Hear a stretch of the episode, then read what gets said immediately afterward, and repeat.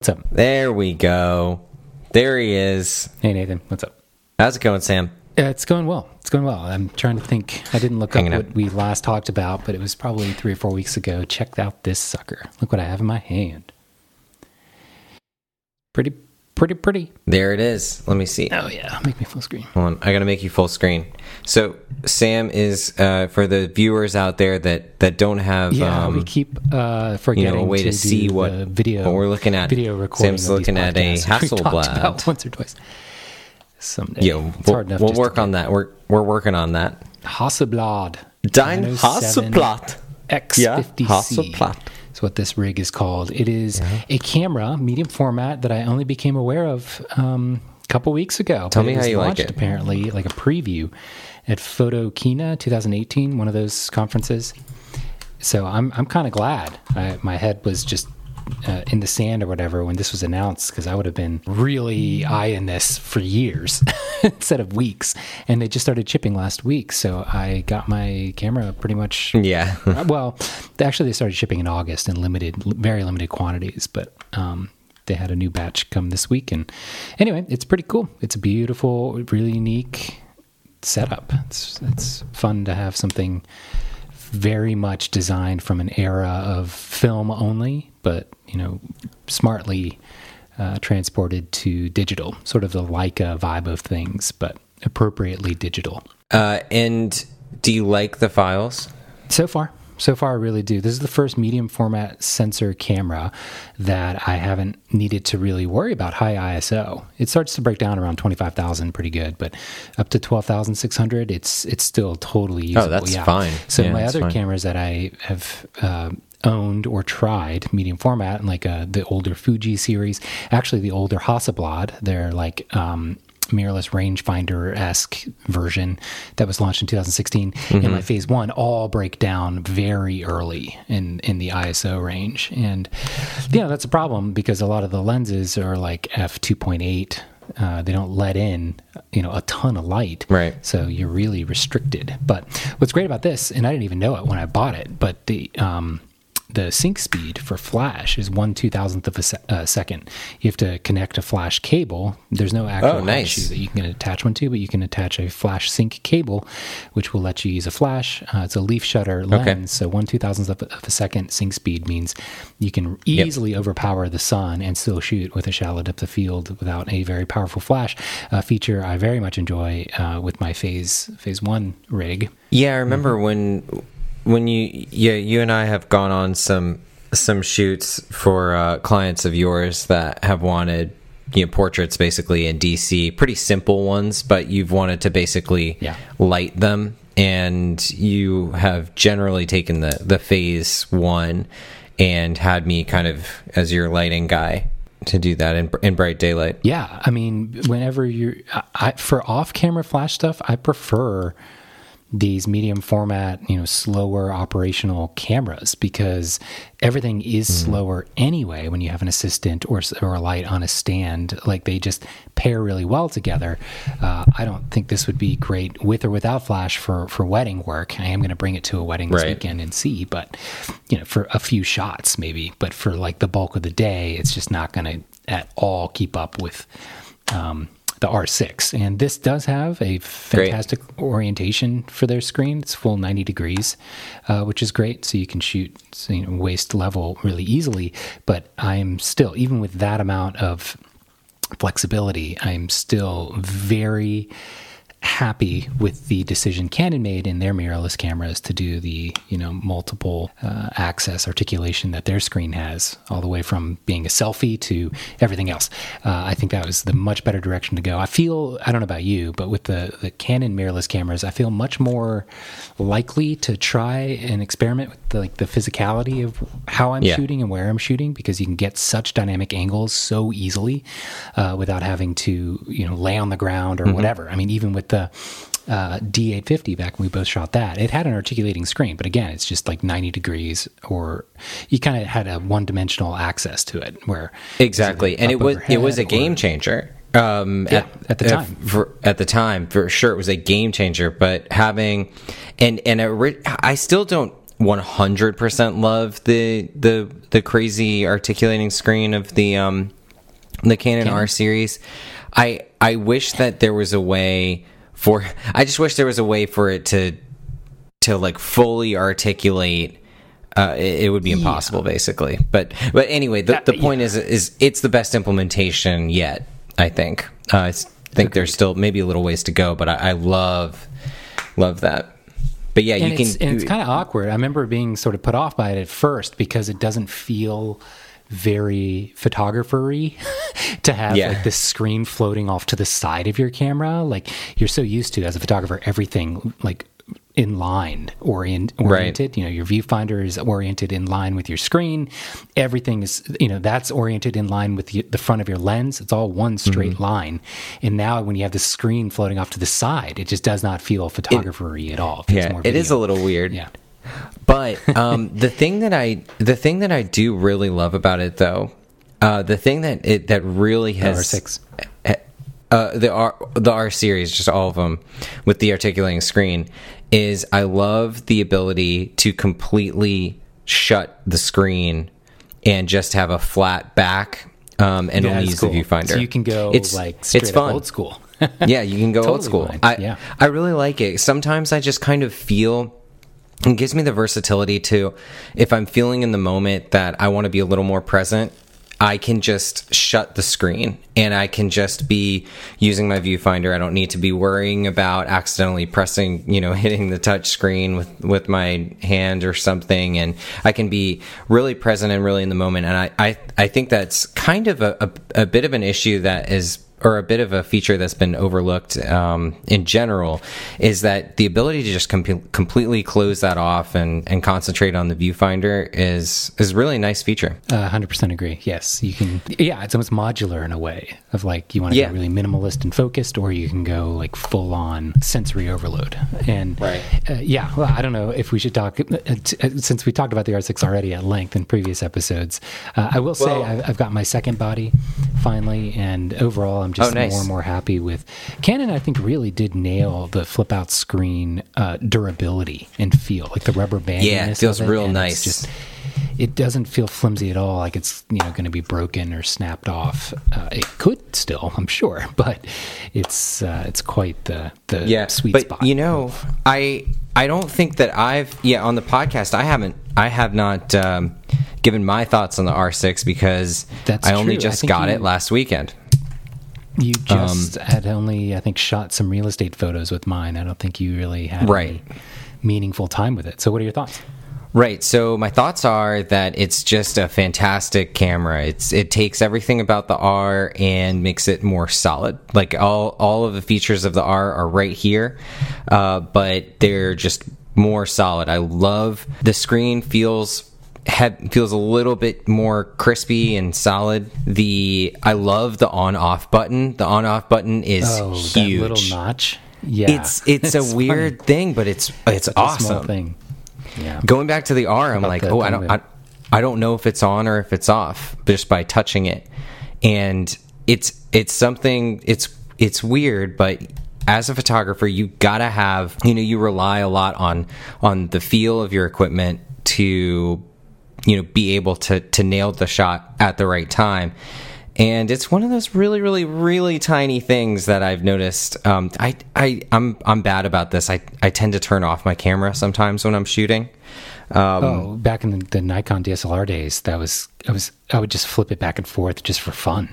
Yeah. just like yeah it's It's yeah because really it's right there next to the the, the shutter button which is which is wrong. I love though what I, I, there's something about the the the feel of picking this thing up with your right hand and clicking it on with your left hand and throwing it onto your eyeballs that um, just feels great. Well, and and the buttons and knobs in general, like I love the the the mode dial on top. Like that is also nice and chunky. Mm-hmm. Yeah, doesn't the feel likely nice. to be accidentally bumped into this? the wrong mode. Feels feels real nice. Yeah, it's really good. Uh, Everything about this camera, build wise, yeah, Yeah. feels more refined and and uh, more commercial and and beefier and stronger than the R. Yeah, the thumb wheel is great. I have never been a. I, th- this is my first ever experience with the thumb wheel because this is my first real. You know, because I, I switched over to Canon and I had never really used any of the professional Canon cameras before this. And I love the thumb wheel. It's really fun. And I like that it's kind of a more plasticky feel than the like clickiness of the last one. I used I I tried out 5D Mark III, I think it was back in the day, and and the thumb wheel was cool, but it was it was a lot clickier. Oh, and then that's the other thing about this camera. the shutter sound is ridiculous. It's Yeah, it's, it's- not I loud. I think it might be sort of perfect. I honestly can't imagine wanting It's great. anything other than maybe the capability to optionally make it louder if I wanted, just so clients, if if you know you're working Yeah. with a model, especially so uh, a professional model, I think feeds off of the noise of the shutter in terms of movement and reaction time. Clients, not so much, although I do think it can just build a little bit of a, a confidence booster for them to hear the shutter flying. Sure. But for me personally, feel the feel, like the physical vi- vibration, sound, and everything is is perfect for, It's for perfect. the photographer. It's Yeah, dialed in and- like right where it should be. and kind of going back to the general feel of the camera going back to the r as i was shooting because i only have i just only bought one uh, canon r6 uh, so i was so i had an r6 and an r on me for the last wedding that i did last weekend So you kind of swap between them. yeah and the the shutter feel it, was like noticeably like Oh my god! Not It's as nice. Two It's pieces a little of plastic loose. clacking together. Yeah. Yeah. it's very strange uh, feeling shooting with both of them at the same time. So I can't wait to uh, get rid of both of my R's and switch over to, to uh, you know, buy another R6 and, um, and, Yeah, and have that. it. Yeah. I mean, it's so great that perfect. this camera exists at this price point. I mean, It's so- is yeah, it's really, really that cheap. Getting for, uh, yeah, for the price. I mean, back again, DSLR days, you would have been shelling out at least enough for a D850 to get anything close to this. Now, the Mm-hmm. D780, which neither of us have tried, apparently is pretty incredible in live view mode. I can't remember how that stacks up price wise, but you know, What's just thinking back to our early it? days, I don't know what was the D850. 3500 3500 I believe, or 3300 at least. Of course, I mean different specs across the board, but in terms of like focus speed and and and the the workflow of the camera, I think this is a much better, more refined experience, and it's like a thousand dollars less than you would Yeah. think you'd have to pay. But what's even crazier is to think how much the RP and the R costs now. Yeah. with these newer ones being out, like they, I mean, Yeah, I'm going to be really lucky to make like a grand off my R's, uh, you know, off Mm-hmm. each of my R's, I think. yeah, I just decided to keep both mine for video, so I don't have to Yeah. set things up as as much for video anymore. That's cool. And then I have the R6 extra if I want to add anything. The Hasselblad, the new Hasselblad I got, does video, but I'm probably not gonna. Yeah, I don't know about going Doesn't even going have, that like, route. tracking or anything. Yeah, Yeah. Uh, but 20 megapixels is, is fine. 20 megapixels is totally fine, 100. percent I have not. That has not been something for me that I felt has been lacking at all. You know, if you do a lot of commercial work where clients need a, a minimum thing in the files, then that's a totally different Sure. discussion, but Sure. not for for wedding stuff. Have you had any love it. anywhere in your experience with the files where they broke down? Have you done a lot of editing yet? Yeah. Yeah, I've been uh, been doing a decent amount of editing. I am having some trouble. I'm in a little bit of trouble with them just because I'm trying a completely new preset and completely new approach to presets as well. So that's yeah, that's on me. Have fun down that hole. I've been I've been there for like six months, and I'm Yep. still like, is it right? Yeah, I is, delivered. I'm yeah, pretty it was some at this point, but it took a some clients wanted their photos uh, wanted wanted a few photos from the the last wedding I did like right away to send off to family and friends that weren't there and so I like hammered out a couple of them and I'm sitting there and I I I like obsessed over them for like a half hour and I you know I got like 15 or or 20 images for them to, to send over as kind of like a highlights reel and um, Nice. I finished with them and I sent them off and I was like, all right, I'm really happy with those. And I came back like 10 minutes later and I'm like, dude, these look terrible. these, uh, these don't look any, these look like the colors are crazy. They're all blue and weird.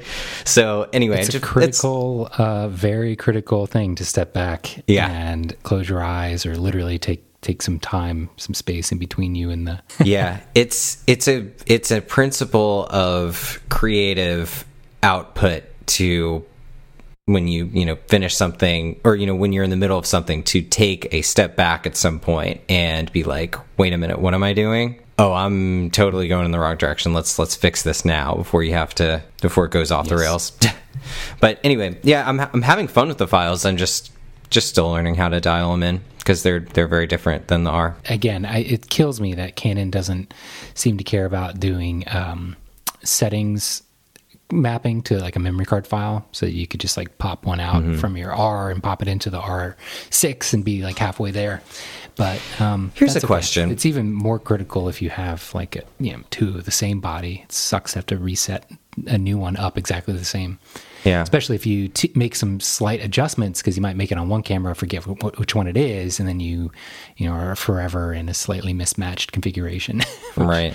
Kind of sucks, but all the growing pains of you know a good. Uh, thing being a new camera in your life. I wonder. So my question is: so with this this latest Lightroom update, everything. I mean, with the the Canon R6, it's just Adobe Color uh, is the only real option. There's no uh, camera standard with right. this. I was going to ask if you noticed anything hugely different in the files uh, as it relates to color. I have clearly with dynamic range and high ISO. It seems well beyond what I care about or need. Yeah. Um, but yeah, with the actual tone and stuff, it's really hard to compare. It's because really hard to compare. Adobe doesn't seem to be doing color matched profiles. Yeah, and so my uh, question is, what the hell, man? What's the deal with that? Yeah, I don't know. I don't know what the deal is with Adobe in general. The, some stuff they're doing is really cool and seems like the perfect right direction, and other stuff seems like they're leaving this high and dry. You know, just totally screwed. Yeah, it, it doesn't make any sense. Is this is has this happened before where they release a camera without mm-hmm. a camera standard profile? Yes, it has. It has, and I think it was another Canon camera. I don't know about other brands specifically, but I know it has happened. I think with their uh, like cropped uh, cameras. Yes. It's crazy. Yeah, and, it's weird. You know, kind of sucks to feel like a certain aspect of your look or your approach is tied to the whims of a, a brand, right? That's why you know, it, like I like I've always said, if I could get down to the sensor level of editing, that would uh, be great. I would. Now, actually, you can. Um, there is a way to to get down that that low, but um, even that amount of work is is a lot of time and effort to put into a camera that you'd only use for like two years potentially before right. a newer, better one comes out, and then you're starting all over. But uh, it is, yeah, really frustrating. Maybe Adobe will come around, but it's weird they did it for the R. But apparently, there was cameras before the R that they didn't do it to. So I don't really know what what they're thinking. Right, and remember with the R, they had that awful camera standard fiasco yeah, uh, guess what? I'm pretty sure that they are uh, re-experiencing that with the R5. Really, now, it doesn't happen if you convert it to DNG. Supposedly, I hadn't seen it, but other people are saying uh, the images come in and are interpreted through uh, Lightroom's profiles with like a stop too dark or something like that. Yeah. something weird. It's not a white balance thing. That was that well, was horrible. Yeah, but this is an exposure related thing. But either way, I'm like, man that's not great, but uh, yeah, the white balance thing was an absolute that that was murder. I'm still dealing sometimes like going with some of my um, portfolio images. I'm st- I am literally yeah. to this day still experiencing problems finding random images that are like super Being like what the hell? Why is this? Yellow. Why is this green? It shouldn't be green. Yeah. There's something to be said for you know committing to an edit and then basically like printing it as a uh, right. uh, um, JPEG, you know, and keeping the JPEG as the permanent representation so that you know yeah. it's just what it is. Well whatever. Uh, not much else to, to say. I don't i'm still not super happy with their their app implementation. I don't know if you've tried wireless pairing i haven't tried it yet. the canon app. It's okay. It's not as seamless as the other brands have definitely um, done better. Even the Hasselblad that I have has an incredible mobile app experience for a 50 megapixel file. Uh, they do lightweight JPEGs to like toss between your phone and your your camera, which instantly reconnect anytime you, you open the app. And and then yeah, you can just flag any JPEGs you want as download as RAW, and it does it reasonably fast through a five gigahertz ad hoc wireless network set up by the camera. Cool. Exactly what you want. And then once it's downloaded into the Hasselblad app, you can uh, jump directly out into Lightroom and it'll import to Lightroom Mobile right there. Nice. So it's it's a fantastic. It's like, gosh, Canon uh, needs to needs And to come around. it To my understanding, sense. uh, Leica also has a really improved, fantastic experience now. Uh, I haven't used any newer Leica Leica cameras that would have uh, the the newest app support, but apparently they've done a great job. You know, I, the more other camera manufacturers nail it, the more pressure hopefully Canon has to to also step it up. That's cool. I don't know what, where Sony's at. I, I remember the last Sony camera I used was still pretty pretty gross in the app support. But So this is changing the subject, but um, me and Abby uh, today had our first ultrasound for our kid. Um, oh, and congrats! I wanted to share. Sam, with you the first portrait that I have taken of my own child. Um, and the reason that I want to send this to you, over text. I'm going to send it over text. Um, I'm not the type of person, neither is Abby, to um, basically put any photos of our kid online at all. I'm going to probably take more of the Jeff Newsom approach and just take like a couple of good photos of it every now and then versus like showing everybody, you know, when our baby poops or something. I was gonna say, but he I, just had his first poopy time. Yeah, not going to happen. Uh, but anyway, I thought this was kind of appropriate given the season. Uh, so I am going to send you this photo and uh, feel free to describe it to It the looks audience. like a ghostly skull. yeah, That's what I'm looks seeing. like a demon. it looks like a demon. Yeah, it looks like two eyes and like a like a bone dripping uh, mouth grin. Yeah, yeah. yeah. Are we yeah, looking- looks what are we looking at? So we're looking at the face. We're looking at the kid's face. That is the Um, face. That is the actual face of the child. The the kid weighs like 11 ounces now. Due on Okay. March 12th. How many weeks? March in? 10th. How many months in? I think we're close to 20 weeks in, I think. Also, today, completely separate, uh, I released a, my album that me that I've been working on with Sam and Greg's input, and I'm really excited about Yeah, it. Yeah, you're. It's a it's a solo project. Me, you, and Greg, our friend Greg from college, um, college roommate, have been trying to hold each other accountable since basically April of this year. Your album's called Reclamation, and the project's Yeah. called Blind Guide. Blind guide. Yeah, it's great. I like your uh, one of your promo pictures is you with your eyes closed. Thanks. Yeah, a friend of mine, uh, Yassine, is a is a Yassine El Mansouri is a really good photographer in town, and uh, he does a lot of he does some fine art work, and he does a lot of like fashion stuff, and he's done some work with some with some bands. So I wanted to uh, I wanted to work with him for some of my first like promo images. And uh, I think he did a really good job. I got like a, I've got tons of photos from from this session of me like wearing like a Domino's pizza jacket and like headphones and stuff. Yeah, so it's it was it was fun to like get my photo taken. It, it's very That's strange. awesome. And what was the um? It's pr- the process for the album art, which looks pretty cool. Like what what's going on there? Okay, like so the album. photo blended with something else. Oh, so okay, so the album. So the is that the starry one you're talking about? Yes. So Yeah, that is the that's the prom that's the art for the song Andalusia, which is kind of about losing family members and stuff. Um, and it's basically an upside down photo of the sky. Oh yeah, that's it. Uh, so it's an upside down photo of the sky in Joshua Tree, and it's in f- the foreground is lit a um, these big rocks, these jumbo rocks and Joshua Tree, and I lit them with a uh, little red LED lamp that I a headlamp Oh, actually. that's awesome. That's cool. Um, it looks like a like a blended thing in post. So that's all an actual photo. Awesome. Yeah, it's it's a single it's a single shot in camera, and it's uh, it's basically me just kind of like light painting on these like huge rocks, and I think the exposure is like a couple of seconds, and I studied it on a table or something. But it's uh, when were you? When was this captured? This is in February, right after right after our our uh, photo convention shenanigans Oh, this year then. Wow. Uh, this year. Mm -hmm.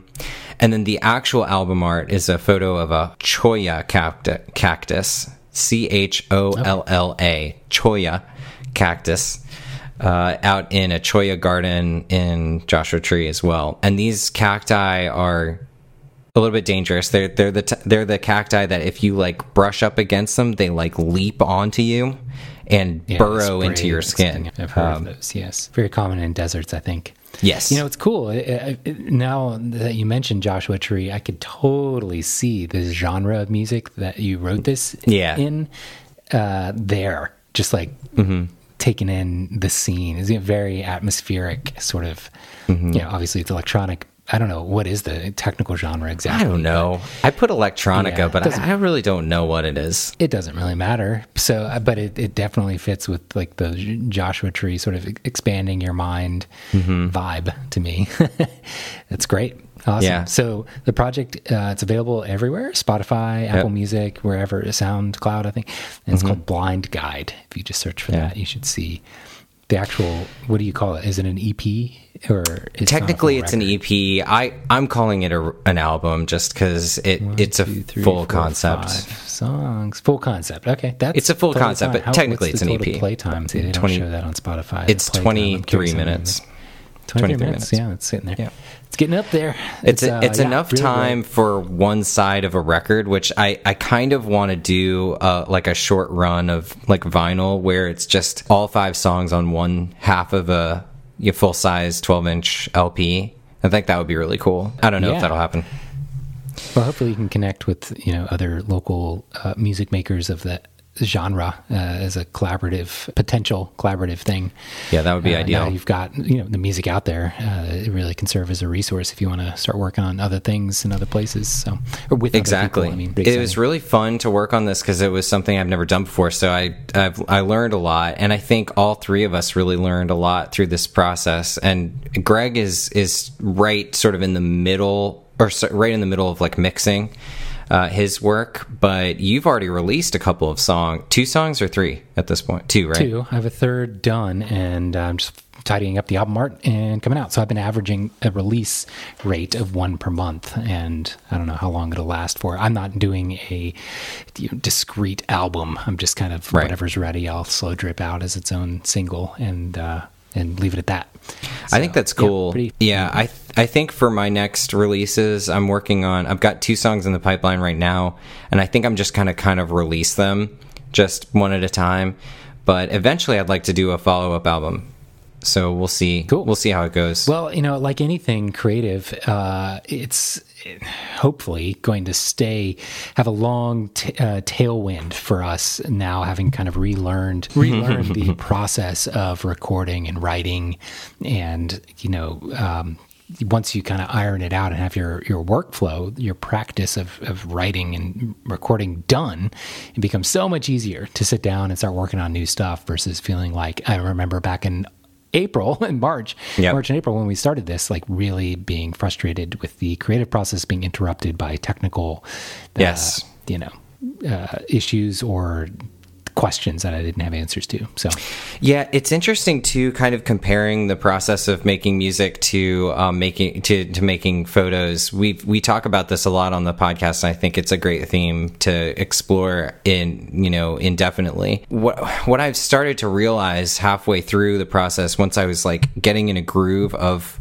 of writing a song that I was happy with, and then moving on to the next one, and maybe while I was working on that one, kind of having more ideas for the next, you kind of have this momentum that starts building. And what I realized is it, it, the creative process a lot of times comes down to kind of confidence in your workflow. And it's kind of what you were just talking about. But if you can have a, a solid workflow for your photography you you can kind of you know you can kind of bring in photos and feel good about about just getting them out the door. I sometimes struggle with wondering oh is this is this photo series good? Is you know are the are these are the clients gonna like uh, you know is the client gonna like this? Yes. if you can get into like a workflow rhythm it's you know you can feel confident about the the photos Well, you're putting yeah, out It comes down to I think trust. Like eventually, Yeah. at a certain point, you can start to trust your preset or your edits. You can trust your whatever uh, because you as a as your mind as a creative person is going to you know have its peaks and valleys in terms Right. of being sharp and on point or more lazy and disconnected but if you have a refined and committed to workflow that's been you know uh, honed over a long period of time, when you do have less momentum or you do have that self doubt or whatever from one shoot to the next, you can kind of start to trust that, you know, this process, this workflow that you've Right. established is going to do a lot of the heavy lifting for you if, like, you're, yeah, just not feeling t- as sharp uh, and on top of it all the time. Am I making sense with that? Yeah, absolutely. I I think it's really yeah yeah you can you can kind of rely on on the fact that like all right if you're feeling a little bit not sure if if, if what you're doing is any good there's kind of I guess, I guess that's yeah that's kind of that's kind of part of it. It is like if you feel like what you're doing isn't very good usually it actually is and you're just in your own head. Um, and the best thing you can do is just keep going and say you know as long as you're committed to eventually trying to do good you know to be as long as you're committed to doing good work doubt is expected along the way. And I think Yeah. there were there were Absolutely. I mean, we can Yeah. we can zoom it in even on like Sure. a particular example that I think would help articulate it. Uh, you know, for me, uh, I used to be very wishy washy on on something like zooming way in on uh, like the fade point of my tone curve. Right. Where do I want my blacks to sit? Do I Oh, want them to yeah. be as faded as photographer X or as faded as photographer Y? They both look good. Where should Sam's be? Like, where should my fade point be? And over time, I kind of, you know, tried a little bit more washed out, a little more fadey, and I've dialed it back to more contrasty and deep, deep blacks, and eventually just settled on a fade point that I, I'm, I know I'm happy with. And I don't have to, uh, you know, address that specific factor ever again. Um, or, I mean, I can if I want to, but I know where I've had my fade point set uh, past a certain point, you know, maybe five years ago, and it really hasn't changed since, is what's going to work. Even if I'm looking at a particular edit one day, you know, and, and think, is this too faded? I don't really have to overthink it. I can, I know from the demonstrated output of photos before it that that is where I like my fade point. Right. So just because you know my taste might have evolved for today a little bit, um, I don't need to listen to that part of my voice. I can just move on to other aspects of the editing. I mean, that's zooming way in. Sure. I think that can be carried over to almost every other part of the the workflow. I mean, sharpening is another good example. Yeah. Uh, you know, where you can kind of dial in a recipe and. And, and it's going to work, uh, assuming you've done it enough and sort of, uh, again, refined where you like those settings over time. Right, and I th- I think another thing that interesting about that is kind of zooming out a little bit. A lot of times, especially when I was starting out, I had I had a lot of feelings of like I need my photos to be consistent. What I didn't realize is that you only really need your portfolio to be consistent. You don't necessarily need your photos from 2012 you know a, a full gallery that you deliver, delivered in 2012 to look exactly the same as a photo as a full gallery that you delivered in 2015 um, and what I, I i i kept struggling with like going over and re-editing things you know trying like re-editing a full gallery sometimes trying to make it look really really good. And what i really should have been doing is just getting it out. Just just put it out. And then once it's out then you can look at it and be like okay what did i do wrong? You know or what what should i change you know going forward? And then eventually you you arrive at at a portfolio and then that's when you make everything absolutely very consistent. But Yes, 100%. but looking I mean, back on a- yeah go ahead I was gonna say you and I had a similar discussion about music and our release schedules, uh, Right, right. Between the three of us that have been working on things, and how we're each basically taking a different tact. Where I was uh, fewer songs but releasing very, very quickly and not trying to overthink it, just get it out the door. You are sort of a midpoint between uh, getting it out the door, but like after having a short record of five songs done. Right. Greg has like t- a dozen songs that he's trying to, you know, edit all exactly the same and have as a cohesive album and also take a long time in naming the project and getting everything. So we're, we're Mm-hmm. each kind of at our own, if you want to think of it as Greg and I are on the outer extremes and you're sort of Right. right in the middle. And uh, at the end of the day, I feel like it's a little bit better to trend in the direction you and I took of Mm-hmm. just getting at least in the initial uh, launch, getting something out the door because you learn so much from having that uh, sort of uh, voice in the back of your head that like other humans are looking at this now or listening Right. to it, and you you you just take a different tact versus knowing that it's just you that hears it and it's on your computer and you know things that you can change and things that you want better and problems that you wish you could solve.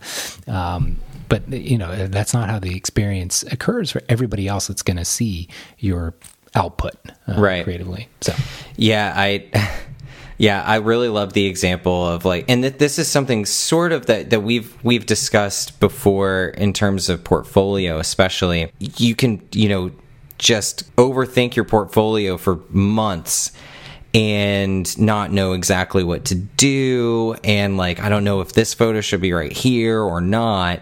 And then the moment you have somebody over your shoulder looking at you you're like why is this why is this photo in here? I this photo shouldn't have even been I, yeah, I, I, it's totally out of edited It's- different or whatever. Like yeah, It's- it's Or way too similar to instantaneous. the ones before it. Yeah, there it's it's amazing. And like that is the the big the best thing you can do for yourself is kind of like show off you know your portfolio to somebody and you will instantly know what doesn't belong in there um, or what should you know or what's missing maybe um, but for for music, it's very much the same way. Where I think, yeah, I agree. It's it's better to, to and this is it. It doesn't just go for music. It goes for painting. It goes for writing. It goes for any kind of creative process Yeah. where you just put something out. And this is something i've struggled with my entire life is like perfectionism is like is the enemy. Like you just need to like put it out there and then um, you'll you'll know what to do next. Um, yep, and uh, yeah anyway. Yep, sums it up nicely, for sure. Um, when can we expect this uh, this third song to come out? Uh, hopefully next week. Hopefully Cool. next week. I'm That's excited. Been my yeah. I just need to figure out if I'm going to make my own photo for the album art, which I've been doing with the first two, or if I'm going to just uh, find something cool, something else. I don't know. I haven't decided, but That's cool. Yeah, uh, my hope is to get it out, and then I have another one I'm working on right away from there. And but I am getting a little bit busier. I have a full wedding Yeah. this weekend, so it's almost ten hours of coverage. Small, uh, so that's going to be interesting. But they're they're trying to do a full regular wedding template, so I'm going to have to catch up on my editing. But uh, yeah, it's been a great year getting back into music, and I hope uh, you know it, it can be continued somehow. Yes. Uh, music's a tricky one, just in terms of um, not money making, but growth. It's like how how on earth do you get people, especially in the midst of a pandemic, or when you're when you're unable to perform live, or if you're writing music that's like all a solo project and you really couldn't perform live even if you wanted to. It's a it's a trick. Yeah, So, it's very uh, tricky. you know, I'm I'm working. totally different industry. Yeah, I'm working right now on trying to figure out how to play these songs live, and I think I can do it. I think I I have a general idea, but I haven't.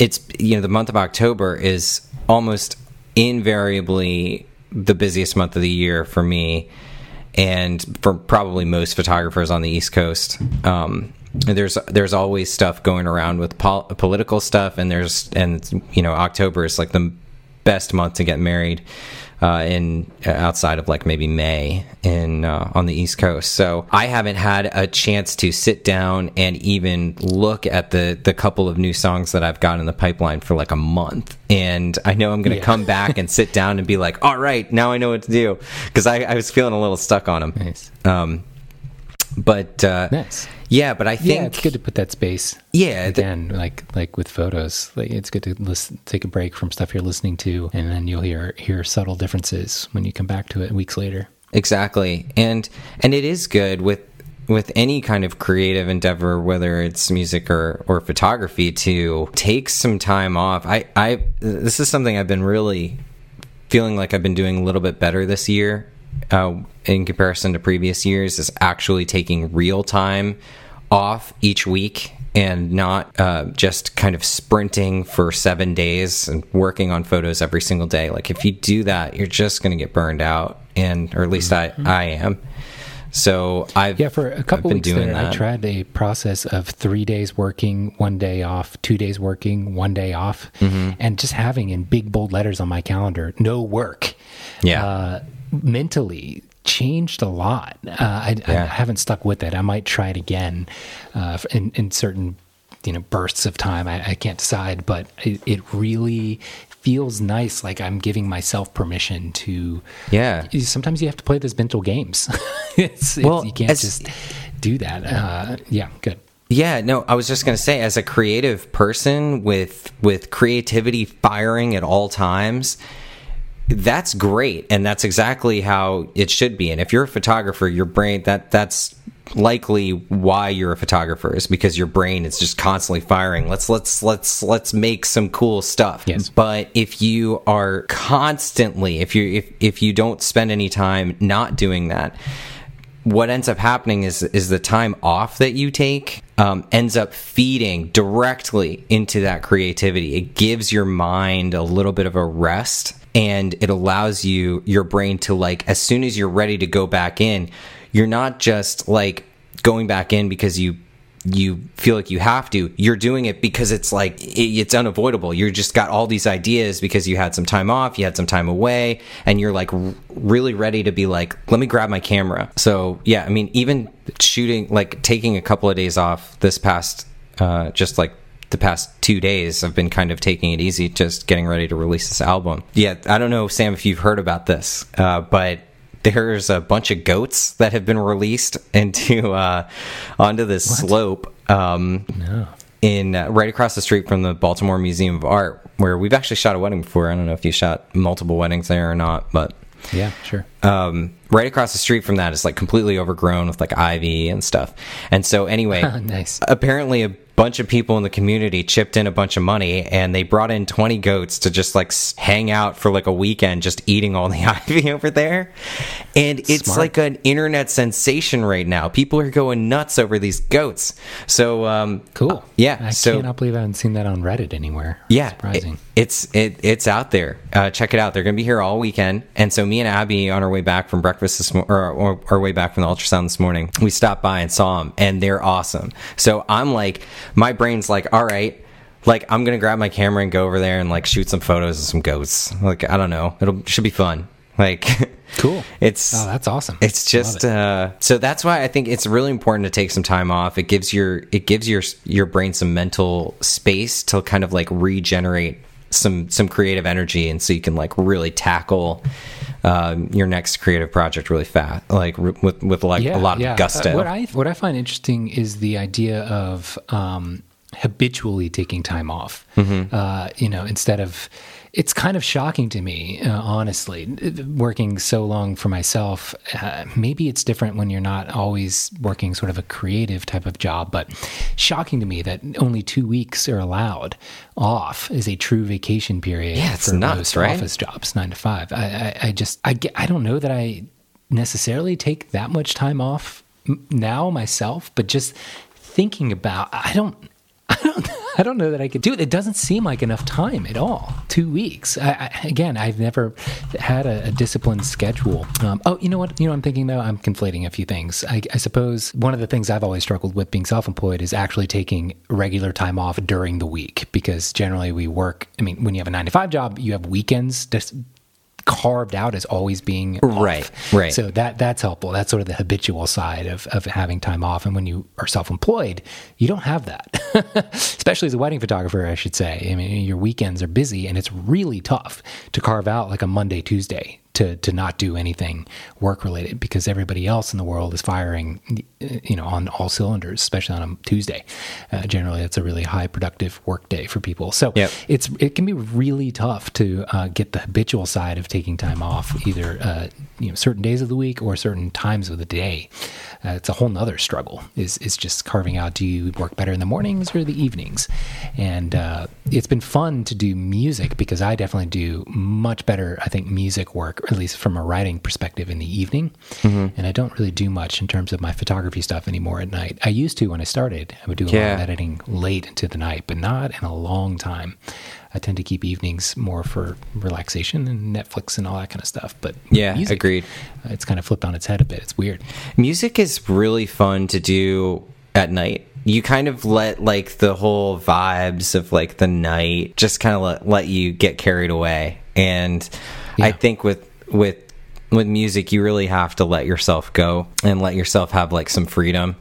And uh you know with photography you have you know you we know what we have to do. We've got to crank out these 400 photos for this client, a beginning and an end, and it has to be done by a certain time. With with music, it's way more open than that. You just have to like, uh, I mean, unless you have like some kind of weird record deal where you have to crank out an album a year.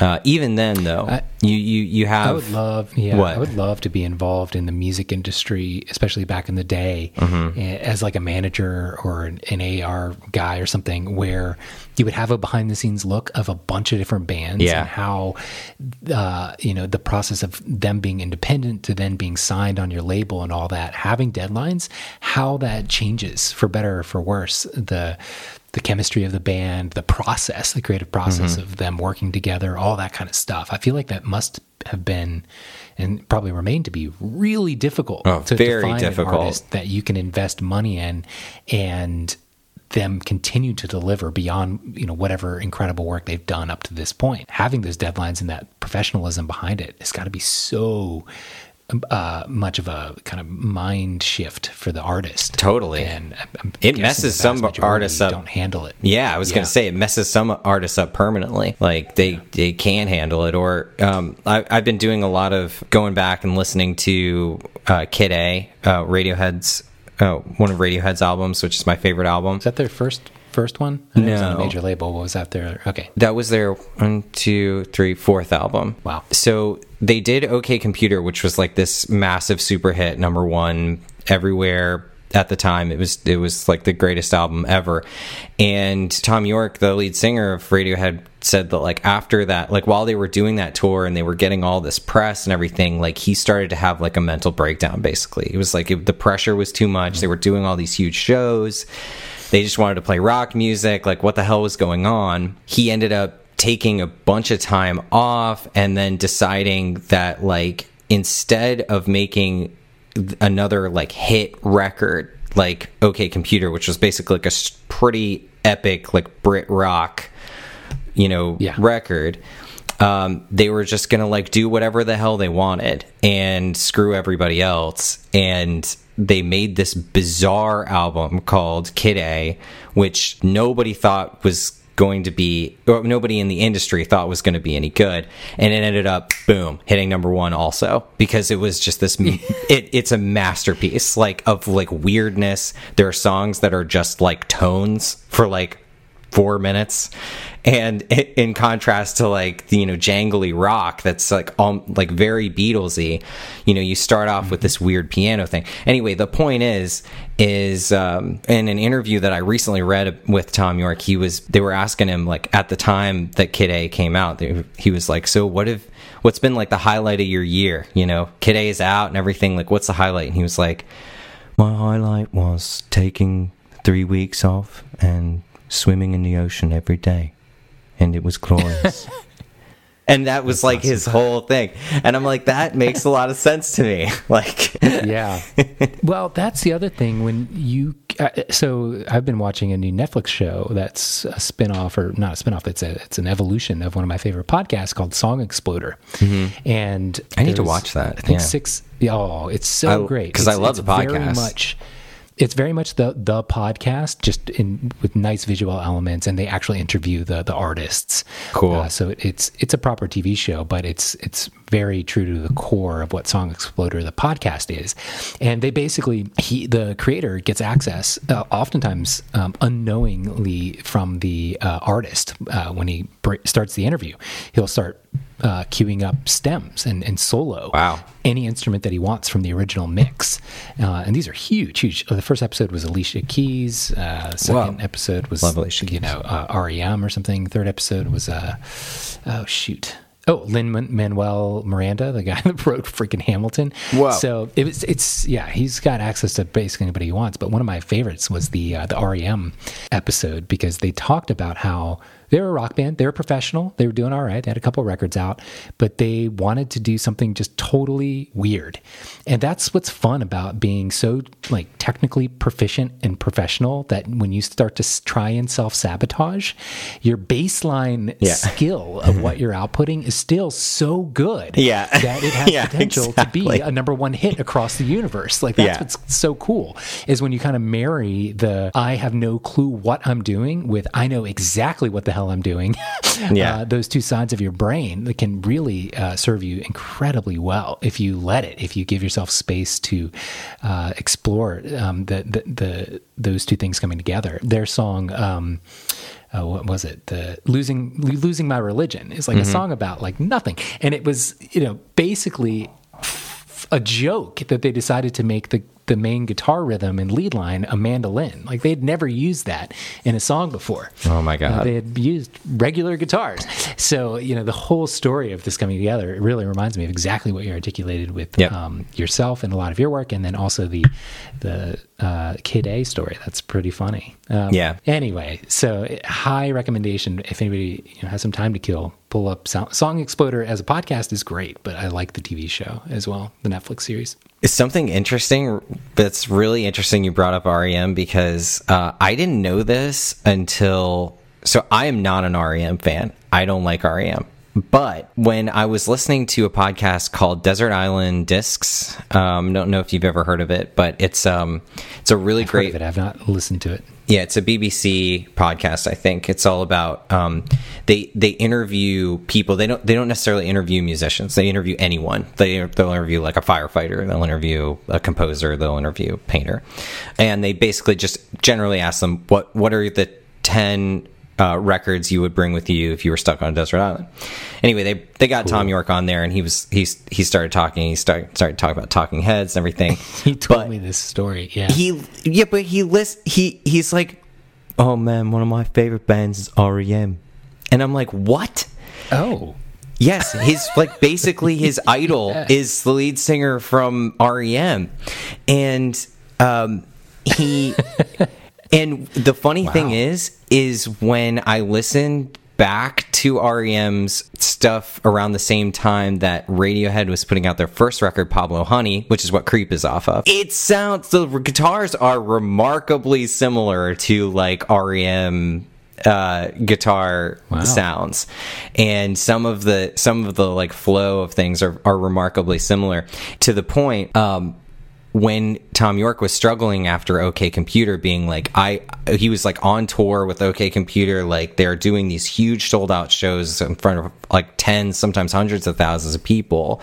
And he's like I'm freaking out here. And the lead singer from REM he was on a phone call with them and he said oh all you have to do Thom is just pull down the shades and say I'm not here. This isn't happening.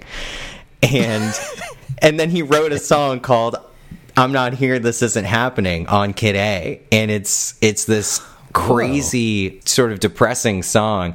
But it's uh, it's awesome. It's all about and it's all about literally him like trying to shut the world out so he can like freaking breathe for a second. And uh, yeah that's that uh, Kid A was a huge inspiration, uh, or REM was a huge inspiration for Kid A, which is my favorite record of all time.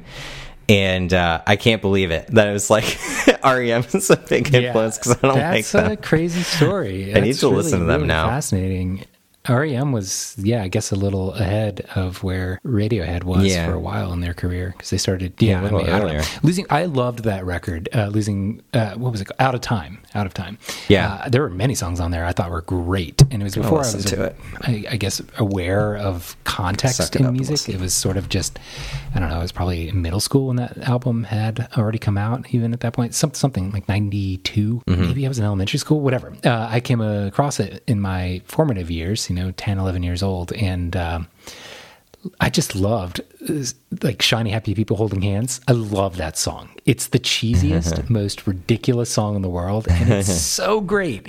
You Sounds like a can't not- I remember name like, for a Greg waking up in the morning, and my mom would be like, "Make your bed," and I'd be like, "I'm putting on shiny happy people," and I would always make my bed with a smile and like dance around. It was such a great song. That's awesome. But there's so many, so many good songs on that record. It's, it's kind of uh, crazy to think about. But apparently, and I wasn't aware of it. Again, I was. It was a little before when I would have been watching MTV.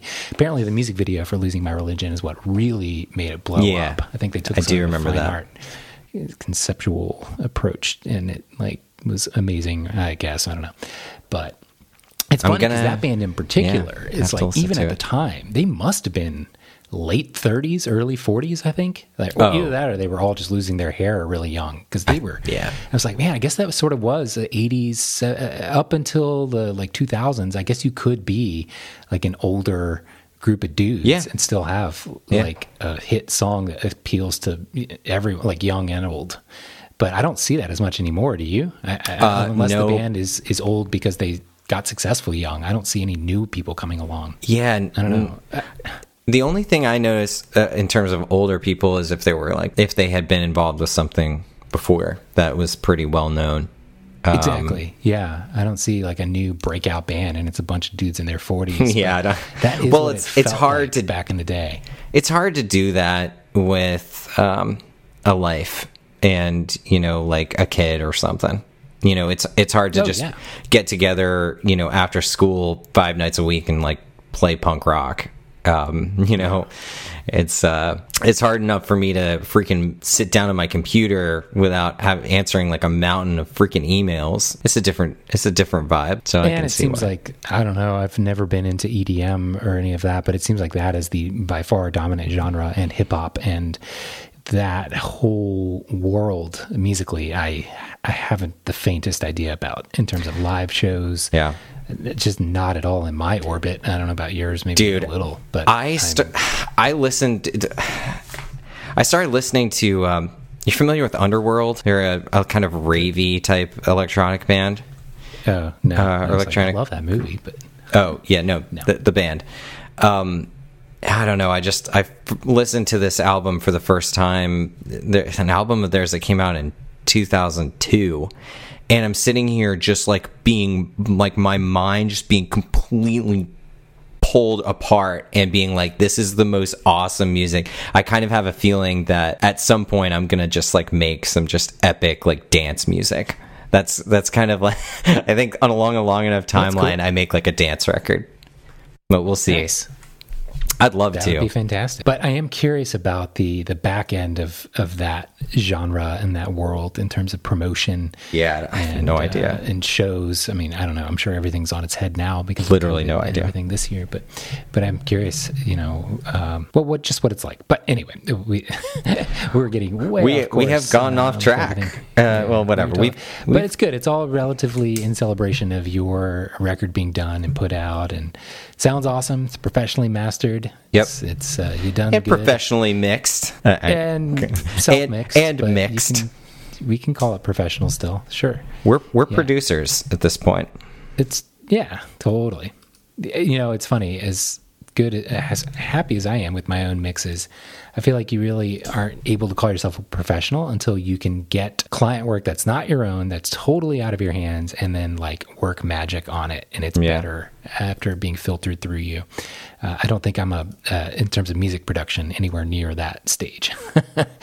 no, You literally are at that stage. You have literally recorded other people and made them sound good. Yeah, but uh, that was like 10 years ago and I never made any meaningful money from it. So, I don't know Well, I you don't have to make money to be a good producer. I think you also have to make money to be considered professional.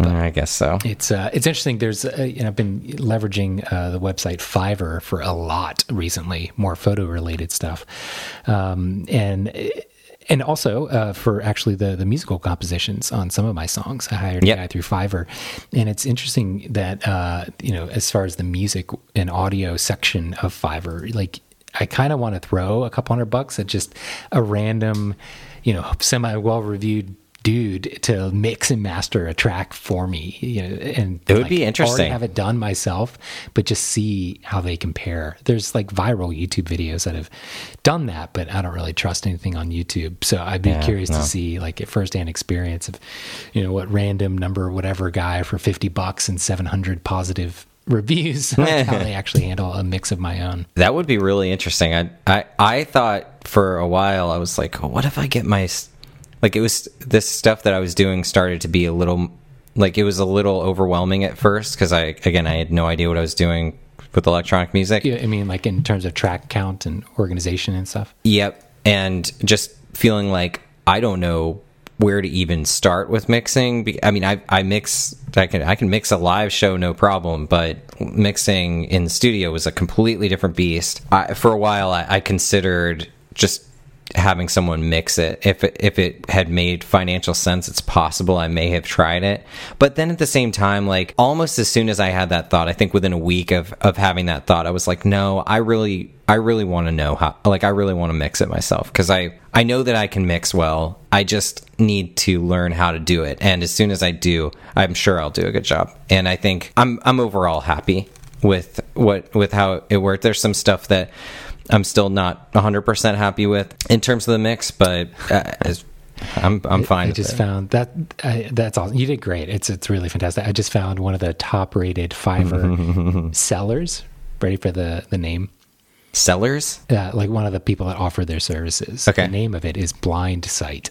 just kind of reminds me of uh, of your deal. But Nice. I think Blind Guide is a lot better. But blind uh, guide. both of us, I think, are, are adequately jealous of Greg's name, Shell Corporation. Shell Or Shell Company. Shell Company.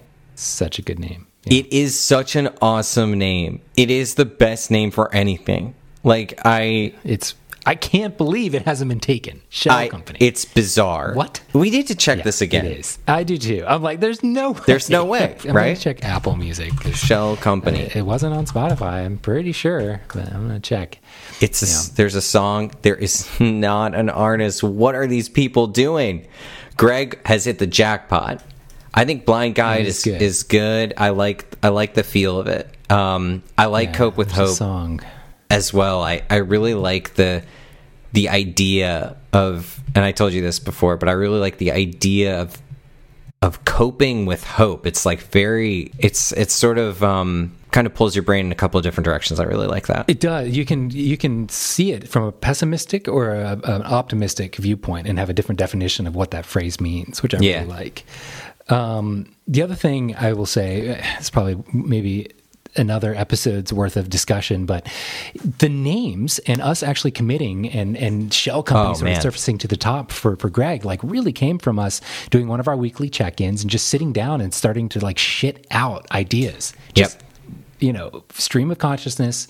I think it was mostly me just randomly putting two words together or three Yeah. words, trying to just randomly come up with crap, and then getting it done. Like there's so it's so easy to think that the obvious choice will be in front of you in like your just everyday circumstance or it's just going to blink into your mind and the light bulb's going to go off. But i think uh, people don't always in any creative aspect not just naming a song or a project but people underestimate the power of just like trying a bunch of shit and then recognizing the skill of recognizing when you've got it. Like oh no there it is. Instead of you know just floating through the world surrounding yourself by quote art or you know life experiences that are really enriching that's fine.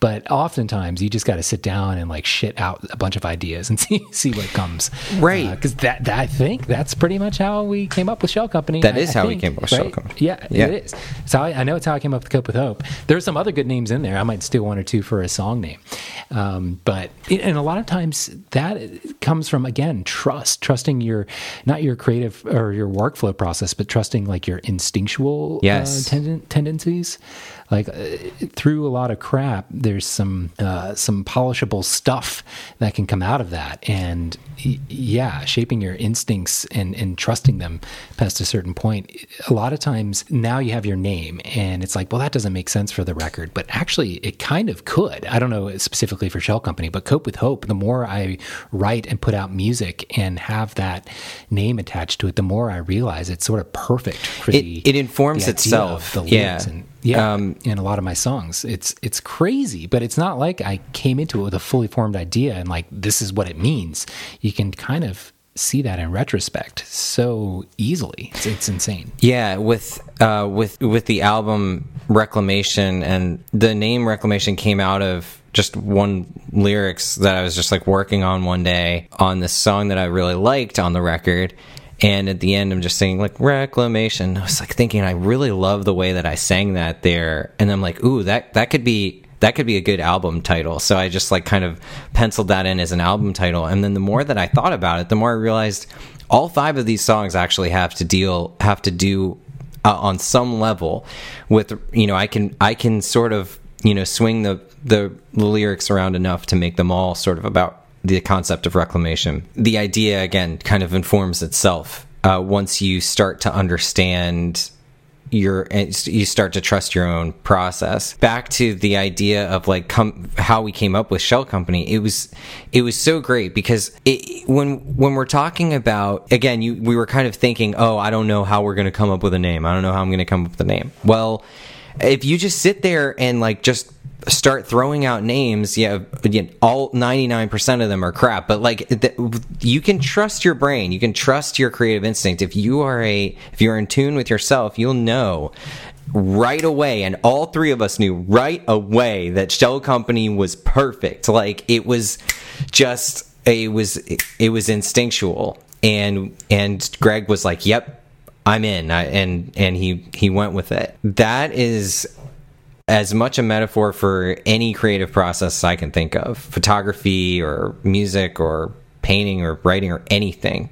Just kind of trusting. We did. We did have. I have the list up here. You're exactly right, let's hear it. I like some of these. So we missed. We missed out on some good. Pray Gap instead of. Oh yeah, because originally I was thinking of naming my project Prayer Hands. Pocket Dynasty, Bathtub Disaster. uh, it's good stuff. Frog Shock. Frog Shock. Yeah, these are all names that uh, you know you can use, listeners. If you Yeah, these are these are great. Wake Note, which I did, I am going to use for a um, a song title, or maybe the album if I ever do. Ooh, Wake Note. Man, that is a great name. Diet Cake. Diet Cake is kind of awesome. what?